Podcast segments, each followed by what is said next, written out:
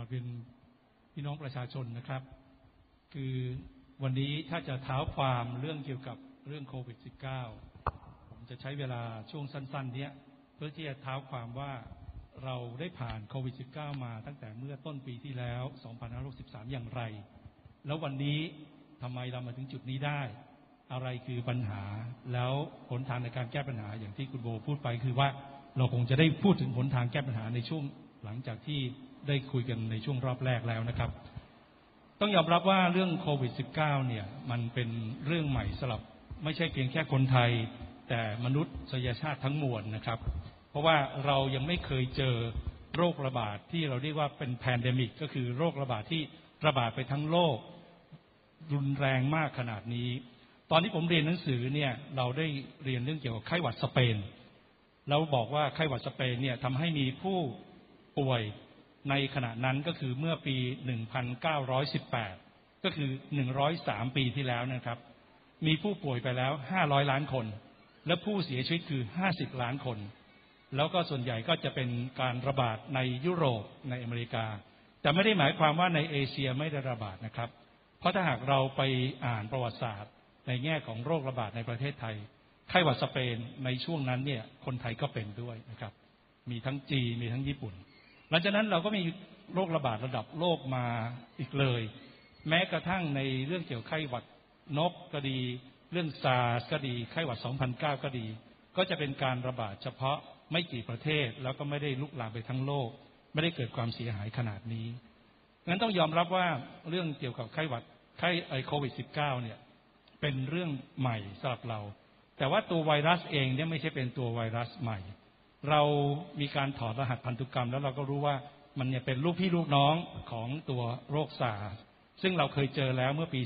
2003 ซึ่งตอนนั้นเป็นยุคของรัฐบาลไทยรักไทยนะครับ เพราะฉะนั้นเมื่อมีการถอดรหัสพันธุกรรมเนี่ยเรารู้ว่าโรคซาร์เนี่ยมันรุนแรง เพราะเป็นเรื่องไวรัสโคโรนาที่มาจากสัตว์แล้วก็มาสู่คน เพราะฉะนั้นตอนนั้นเนี่ยที่เริ่มมีการรายงานที่อู่ฮั่น เมื่อเดือนธันวาคม ปี 2562 ผมเองได้อ่านข่าวแล้วก็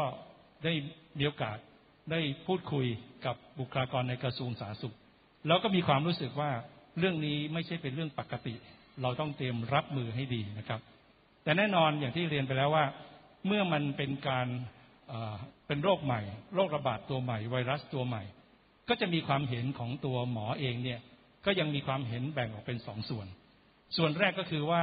ไม่แน่ใจว่ามันจะรุนแรงไหม ยังมองว่าอาจจะไม่รุนแรง ในขณะอีกส่วนหนึ่งคือมองว่ามันรุนแรง ซึ่งผมเนี่ยอยู่ในฝั่งที่มองว่ามันรุนแรง และคิดว่าต้องเตรียมรับมือให้ดีนะครับ งั้นช่วงแรกประเทศไทยเป็นประเทศแรกนอกประเทศจีนที่มีการรายงานผู้ป่วยโควิด -19 ผมก็ได้มีโอกาสพูดคุยประชุมในกระทรวงสาธารณสุข และคิดว่า เรื่องนี้ต้องเตรียมรับมือให้เร็ว แต่ต้องเรียนว่า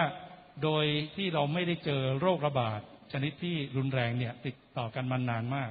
อย่างเช่น ครั้งหลังสุดที่เจอคือไข้หวัด 2009 ก็คือ 10 ปีแล้ว หลายหลายคนที่เคยทำงานในกระทรวงสาธารณสุข ก็เกษียณอายุกันไปมากแล้วนะครับ ประสบการณ์ก็อาจจะขาดช่วงกันไปบ้างงั้นช่วงแรกอาจจะมีความคลุกคลักบ้าง ไม่ว่าจะเป็นเรื่องเกี่ยวกับการตรวจหาตัวโควิด -19 ซึ่งช่วงแรกก็มี ลักษณะที่ตรวจได้ไม่เยอะนักนะครับ การประสานงานระหว่างหน่วยงานภายในกระทรวงสาธารณสุขก็จะมีปัญหา แล้วก็ทำให้ยังมีความคลุกคลักเป็นอุปสรรคในช่วงแรก แต่ผมเองมีความรู้สึกว่าเรื่องการรับมือเกี่ยวกับโรคระบาดเนี่ยประสบการณ์ที่เรามีอยู่มันสามารถจะถ่ายทอดกันได้ สามารถจะเชิญบุคลากรที่เกษียณอายุหลายหลายคนที่เคยรับมือกันตอนสมัยซาสมัยไข้หวัดนก สมัยไข้หวัด 2009 เนี่ยมาพูดคุย แล้วก็แก้ปัญหาเร็วที่สุดได้นะครับ ซึ่งอยากจะเรียนย้ำว่า ในตอนที่เราเจอโรคซาเจอไข้หวัดนก เจอไข้หวัด 2009 เราสามารถที่จะบริหารจัดการได้ดี โดยที่เป็นการทำงานร่วมกันระหว่างหลาย ๆ กระทรวง อย่างเช่น เรื่องเกี่ยวกับไข้หวัดนก ก็เป็นการทำงานของกระทรวงสาธารณสุข ร่วมกับกระทรวงเกษตรและสหกรณ์ที่จะต้องไปดูแลเรื่องเกี่ยวกับการระบาดในนกนี้เป็นด้วยนะครับ เพราะฉะนั้นการทำงานอย่างนี้ยไม่จำเป็นที่จะต้องมีลักษณะการประกาศพรกฉุกเฉิน ไม่จำเป็นจะต้องมีสบคงั้นช่วงแรกตอนที่มีการประกาศว่าจะมีพรกฉุกเฉินมีสบคผมก็ได้แสดงความเห็นว่าไม่เห็นด้วยเพเพราะการใช้พรกฉุกเฉินหรือการใช้สบคเนี่ยเราไม่เคยใช้ในเรื่องเกี่ยวกับสาธารณสุขมาก่อนเลย เราใช้เฉพาะในกรณีบางประเด็น อย่างเช่นประเด็นความมั่นคง ประเด็นทางการเมือง แต่ไม่เคยใช้ในประเด็นด้านสาธารณสุข เพราะว่าการจะรับมือโรคระบาดเนี่ยสำคัญมากคือต้องอาศัยความเชี่ยวชาญ ของผู้ที่รู้จริงในเรื่องนั้นๆ ถ้าหากเราให้คนที่ดูแลเรื่องความมั่นคง มาใช้ดุลพินิษแล้วก็มองจากมุมความมั่นคง มันจะไม่สามารถที่จะควบคุมโรคระบาดได้ดีนะครับ งั้นเราจะเห็นว่าพอหลังจากประกาศพรกฉุกเฉิน การมีสกบคแล้วอำนาจต่างๆในการตัดสินใจเรื่องการควบคุมโรคระบาดโอนไปอยู่ที่ตัวนายกรัฐมนตรี ซึ่งเป็นผอสบคแล้วนายกรัฐมนตรี ถ้าหากมีภาวะผู้นำที่ถูกต้องเข้มแข็ง รับฟังอย่างรอบด้าน แล้วประมวลวิเคราะห์หาบทสรุปที่ดี ก็อาจจะสามารถที่จะรับมือได้ แต่มันได้พิสูจน์มาว่าที่ผ่านมาในระลอกแรกตั้งแต่ประมาณเดือนมีนาคม ถึงประมาณสักเดือนเมษายน ซึ่งมีการระบาดเนี่ยมันมีความประเภทที่ข้อมูลที่มันแตกต่างกันมากมาย อย่างที่ผมเรียนในตอนแรกเมื่อสักครู่นี้คือว่า ผมอยู่ในฝั่งที่มีความรู้สึกว่าโรคระบาดนี้เป็นโรคระบาดที่รุนแรง เพราะเป็นโรคระบาดที่เป็นไวรัสโคโรนาจากสัตว์ แต่ไม่ได้หมายความว่าความรุนแรงเนี้ยถ้าหากเราใช้มาตรการทางระบาดวิทยาแล้วจะควบคุมไม่ได้ เพราะฉะนั้นผมไม่เห็นด้วยกับข้อมูลบางส่วนที่ออกมาบอกว่า ถ้าไม่ล็อกดาวน์ไม่ปิดเมือง เราจะมีผู้ป่วย 3 5 0 0 0 0 คนในวันที่ 15 เมษายน 2563เพราะว่าอันนี้เป็นข้อมูลที่ ไม่มีหลักการทางระบาดวิทยาใดๆทั้งสิ้น ใช้หลักการทางด้านคณิตศาสตร์พอดกราฟแล้วมาบอกออกมาว่า ถ้าอย่างเงี้ยจะต้องมีสามแสนห้าแน่นั้นมันพิสูจน์ออกมาแล้วไม่ใช่ เพราะว่าการควบคุมโรคโดยหลักการทางระบาดวิทยาเนี่ยเราสามารถจะป้องกันได้ เราสามารถจะควบคุมได้ แล้วมีกลไกของกระทรวงสาธารณสุข ซึ่งเข้มแข็งมาตลอด 40 ปี ไม่ว่าจะเป็นเครือข่ายของนักระบาดวิทยาก็ดี อสมก็ดีที่มีอยู่ประมาณ1ล้าน5หมื่นคน กระจายอยู่ทุก จังหวัดยกเว้นนะยกเว้นกรุงเทพมหานคร เพราะฉะนั้นพอหลังจากที่เริ่มมีการควบคุมโรคระบาดอย่างจริงจัง มีการปรับระบบกันใหม่ในกระทรวงสาธารณสุข มีการตั้งให้สามารถจะตรวจหาผู้ป่วยที่ติดเชื้อโควิดได้มากขึ้น จากช่วงแรก ๆ ประมาณสองหมื่นตัวอย่างต่อวัน เป็นไอ้สองสองพันตัวอย่างต่อวัน เป็นสองหมื่นตัวอย่างต่อวัน ก็ทำให้เริ่มควบคุมได้ แล้วประมาณสักกลางเดือนเมษายน เราเริ่มเห็นว่ามาตรการต่างๆเนี่ยได้ผลแล้ว ที่มีคนบอกว่าจะมีสามแสนห้าหมื่นคน ในวันที่สิบห้าเมษายนสองพันห้าสิบสามจริง ๆ แล้วอยู่เพียงแค่ประมาณสามพันคนเท่านั้น เพราะฉะนั้นตัวเลขต่างกันมาก หลังจากที่เริ่มคุมได้ทางกระทรวงสาธารณสุขเอง ซึ่งย้ำนะฮะกระทรวงสาธารณสุขไม่ใช่คนตัดสินใจในเรื่องโควิด -19 เป็นสบค แต่กระทรวงสาธารณสุขโดยนักระบาดวิทยามองว่า เราเริ่มควบคุมได้แล้ว เราจะต้องเริ่มพิจารณาในการที่จะผ่อนคลายการล็อกดาวน์ได้แล้ว การล็อกดาวน์ที่ทำอย่างประเภทเข้มข้นมากๆ ปิดเมืองทั้งหมด มีเคอร์ฟิวห้ามเดินทางระหว่างจังหวัด ทุกๆสถานที่ปิดหมดเลย อย่างนั้นเนี่ยทำให้เกิดความเสียหายอย่างรุนแรงทางด้านเศรษฐกิจ ถึงเวลาที่จะต้องมีการผ่อนคลายได้แล้ว เสนอไปตั้งแต่ประมาณกลางเดือนเมษายน ปรากฏว่าผู้รับผิดชอบไม่ตัดสินใจ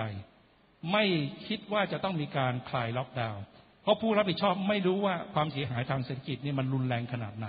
เพราะว่าส่วนใหญ่ผู้ที่รับผิดชอบ ก็ยังได้รับเงินเดือนเต็ม ยังเป็นข้าราชการยังอยู่สุขสบายดี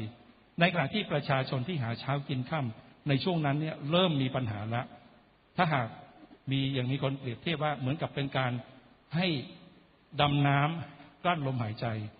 ถึงเวลาตอนประมาณสักปลายเดือนเมษายนเนี่ยกลั้นลมหายใจไม่ไหวแล้ว จะขาดใจตายอยู่แล้ว เพราะฉะนั้นก็ต้องมีความพยายามที่จะบอกว่า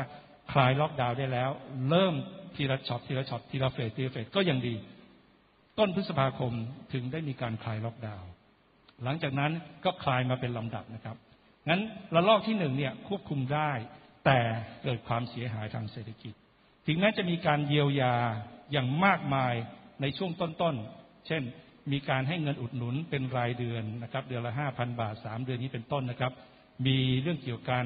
ให้พักชำระหนี้ของธนาคารพาณิชย์ต่างๆ แต่ว่าความเสียหายก็ยังเห็นความชัดเจน ตอนนั้นผมเองซึ่งอยู่ในฝั่งที่พยายามดูเรื่องประเด็นทางเศรษฐกิจด้วย อย่างในฐานะของกลุ่มแคร์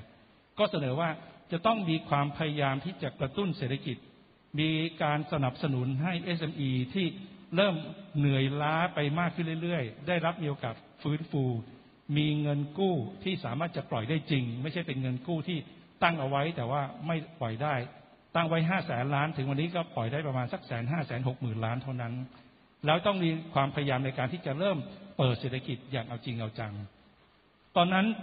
มีการพูดถึงเรื่องว่าอุตสาหกรรมการท่องเที่ยวจะต้องเริ่มพิจารณาอย่างจริงจังทำชาวบับเบิล ผมเปรียบเทียบกับบางประเทศ มีอยู่ประเทศหนึ่งซึ่งพึ่งพาการท่องเที่ยวอย่างมากก็คือประเทศมาลดีฟประเทศมาลดีฟพึ่งพาการท่องเที่ยวถึง 30%ของ GDP ของเราพึ่งพาการท่องเที่ยวจากต่างประเทศ 12%ของ GDP มาลดีฟเริ่มเปิดประเทศตั้งแต่เดือนสิงหาคมปีที่แล้ว แล้วหลังจากเปิดแล้วก็ไม่ได้มีเรื่องของการที่จะเพิ่มจำนวนของผู้ติดเชื้อมากมายอย่างน่าตกใจอย่างที่กังวลกัน ปรากฏว่าตั้งแต่เดือนสิงหาคมถึงธันวาคมปีที่แล้ว มาดิฟมีนักท่องเที่ยวต่างประเทศไปในมาดิฟประมาณห้าแสนคน แล้วก็ยังเปิดมาตลอดจนทั้งถึงวันนี้ มีนักท่องเที่ยวตั้งแต่ต้นปีถึงประมาณเดือนมีนาเมษาเนี่ยก็ประมาณห้าหกแสนคนแล้วเช่นเดียวกัน รวมแล้วก็คือล้านกว่าคนแต่ที่ประเทศไทยไม่มีนโยบายเรื่องนี้ เพราะว่าเป็นความพยายามที่จะบอกว่าต้องให้ผู้ป่วย เป็นศูนย์สิบสี่วัน แล้วจะต้องระมัดระวังมาก ซึ่งอันเนี้ยเป็นแนวคิดที่ไม่พร้อมที่จะจัดสมดุลระหว่างเรื่องสาธารณสุขกับเศรษฐกิจ แต่อันนั้นเป็นเรื่องอดีตปีที่แล้ว ผมจะโยงมาว่าแล้วมันเกิดอะไรขึ้นล่ะทำไมมันถึงมีระลอกที่สองทำไมมันถึงมีระลอกที่สามถ้าหากบอกว่าในปี 2013 ประเทศไทยเป็นประเทศที่ มีการมีบทบาทมีผลงานในการควบคุมโควิดในระดับต้นๆของโลก ประเทศที่ใกล้เคียงอย่างเช่นไต้หวัน นิวซีแลนด์ เวียดนามนี้เป็นต้นนะครับณวันนี้สามประเทศนี้เนี่ยเขายังควบคุมได้ดี ผู้ป่วยของเวียดนาม นิวซีแลนด์ไต้หวันเนี่ยอยู่ระดับหลักไม่กี่พัน แล้วก็เศรษฐกิจก็สามารถจะดูแลได้ดี ยังมีการเติบโตทางเศรษฐกิจดีในที่ประเทศไทย เราบอกว่าเราดูแลได้ แต่การเติบโตเศรษฐกิจเนี่ยมีปัญหา แต่ในระหว่างที่สามประเทศนี้ ณวันนี้เขายังอยู่ระดับหลักพันอยู่นะครับ ประเทศไทยเกิดการระบาดระลอกที่สองขึ้น ทั้งทั้งที่มีพรกฉุกเฉิน ก็เพราะว่าปล่อยให้มีการรูรั่วเข้ามาทางด้านชายแดนฝั่งพม่าเรื่องแรงงานต่างชาติ คนที่จะเดินทางเข้าประเทศไทย ถ้าเข้ามาอย่างถูกต้องอย่างเป็นทางการ มีขั้นตอนสารพัดจะต้องถูกกักกันตัว จะต้องมีการตรวจโควิด จะต้องอยู่ 14 วันบ้าง 21บ้างตั้งขึ้นอยู่ว่ามาจากประเทศไหน แต่เนื่องจากการที่ไม่พยายามที่ทำให้การเข้ามาอย่างถูกต้องเนี่ยมันสะดวก ก็เลยมีคนจำนวนหนึ่งที่ไม่ต้องการจะเข้ามาอย่างถูกต้อง เพราะมันไม่สะดวก แต่เข้ามาโดยที่มีการเรียกรับผลประโยชน์ เราเลยมีรูรั่วเข้ามาทางชายแดนที่ฝั่งพม่า แล้วก็เข้ามาในรูปของแรงงานต่างชาติ แล้วเป็นการระบาดระลอกที่สองเกิดขึ้น อีกประมาณสองหมื่นกว่าคน จบรอบที่สองผมยังมองว่าระลอกที่สองเมื่อประมาณธันวาคมหกสามถึงประมาณสักมกราคมพาหกสี่ยังเป็นการควบคุมที่สามารถจำกัดวงของการระบาดได้ เราก็ไม่มีใครนึกว่าสุดท้ายแล้วจะมีระลอกที่สามเกิดขึ้น ในตั้งแต่ปลายมีนาคมจนทั้งถึงทุกวันนี้นะครับ รอบที่สาม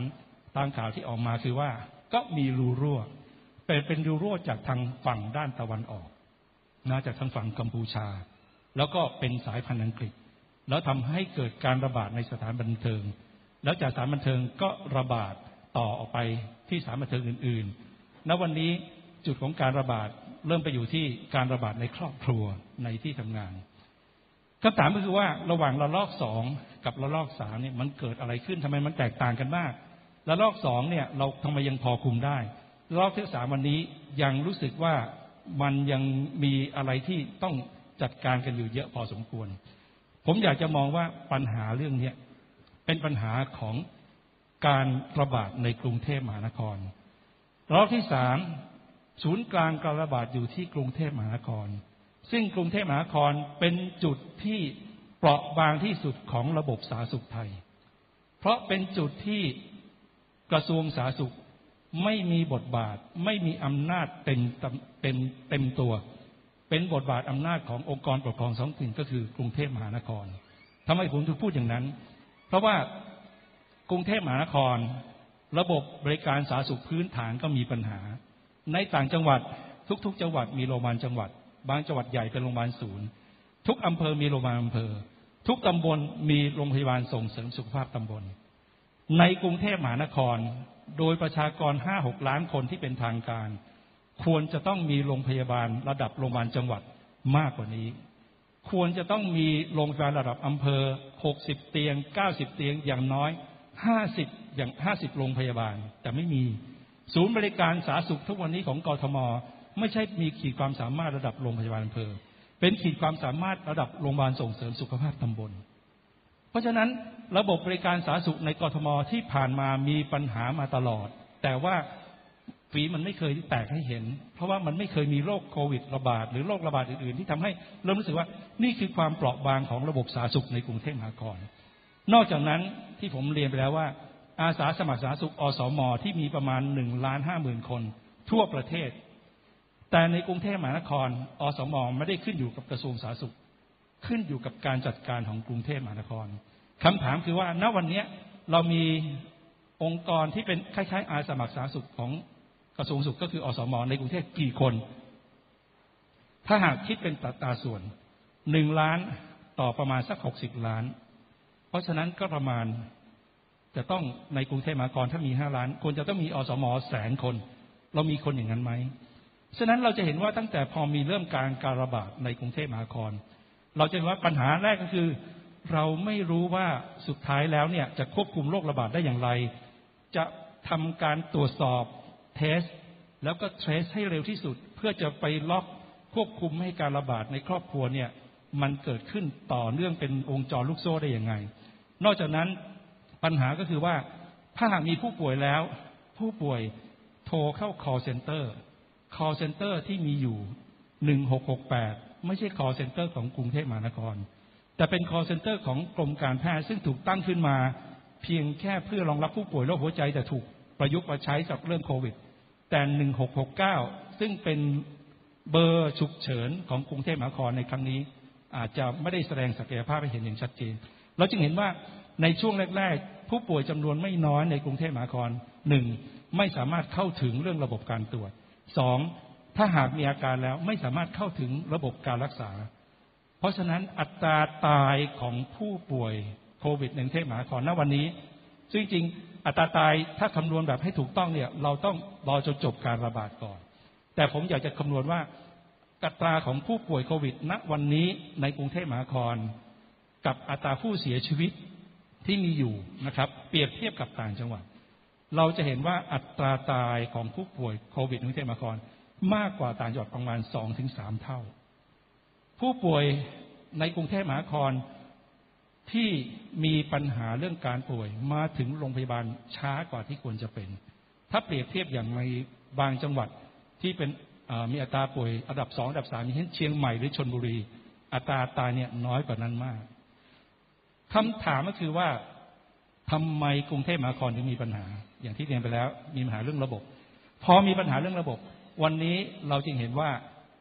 อะไรที่มันเป็นจุดอ่อนของสบคโผล่มาให้เห็นแล้วระลอกที่หนึ่งจุดอ่อนสบคไม่เห็นในเรื่องสาธารณสุขเห็นแต่เรื่องเศรษฐกิจ เพราะว่ามีระบบสาธารณสุขของกระทรวงสุขแบกรองรับเอาไว้ แต่พอมีจุดอ่อนที่เกิดขึ้นในกรุงเทพมหานครซึ่งไม่ใช่เป็นพื้นที่ที่กระทรวงสุขสามารถจัดการได้ ปรากฏว่าเราเห็นแล้วว่าบทบาทสบคในเรื่องนี้ ไม่สามารถจะจัดการได้เลยงั้นการตั้งสบคตั้งแต่เดือนมีนาคมปีที่แล้ว เพื่อที่จะบอกว่าทำให้การบริหารจัดการฉับไวฉุกเฉิน มันไม่เป็นจริง มาครั้งนี้เราเห็นเลยว่าตั้งแต่มีการระบาดในกรุงเทพมหานครในปลายมีนาคมถึงทุกวันนี้ บทบาทสบคอยู่ที่ไหนจนกระทั่งสุดท้ายต้องตั้งสบคกรุงเทพมหานคร โดยนายมตรีมาเป็นผู้ในการสบคกรุงเทพมหานครอีก ผมไม่เข้าใจประเด็นนี้แล้วว่า การแก้ไขปัญหาจากรูปแบบเดิมที่มันไม่ได้ผล ก็มาใช้รูปแบบเดิมจะเอามาเป็นหน่วยย่อยในกรุงเทพมหานคร แล้วบอกคิดว่ามันจะได้ผลอีกมันเป็นไปไม่ได้อยู่แล้วนะครับ ดังนั้นวันนี้สิ่งที่เรากำลังเจอก็คือว่าเราเจอการระบาดในพื้นที่ที่ระบบสาธารณสุขอ่อนแอที่สุด แล้วการจัดการที่มันเคยถูก ทำให้เชื่อว่าได้ผล ปรากฏว่าระบบที่อ่อนแอเนี่ยมันไม่สามารถจะช่วยทำให้อุ้มชูการจัดการที่ล้มเหลวได้อีกแล้วงั้นการจัดการที่ล้มเหลวมันถึงได้แสดงออกมามากขึ้นเรื่อยๆณวันนี้ก็ขึ้นอยู่กับว่า การที่จะดำเนินการให้ฉับไวยืดหยุ่นเนี่ยมันจะทำได้มากน้อยแค่ไหน ซึ่งอันนี้เป็นเรื่องที่เดี๋ยวคงจะได้พูดในช่วงต่อไปครับ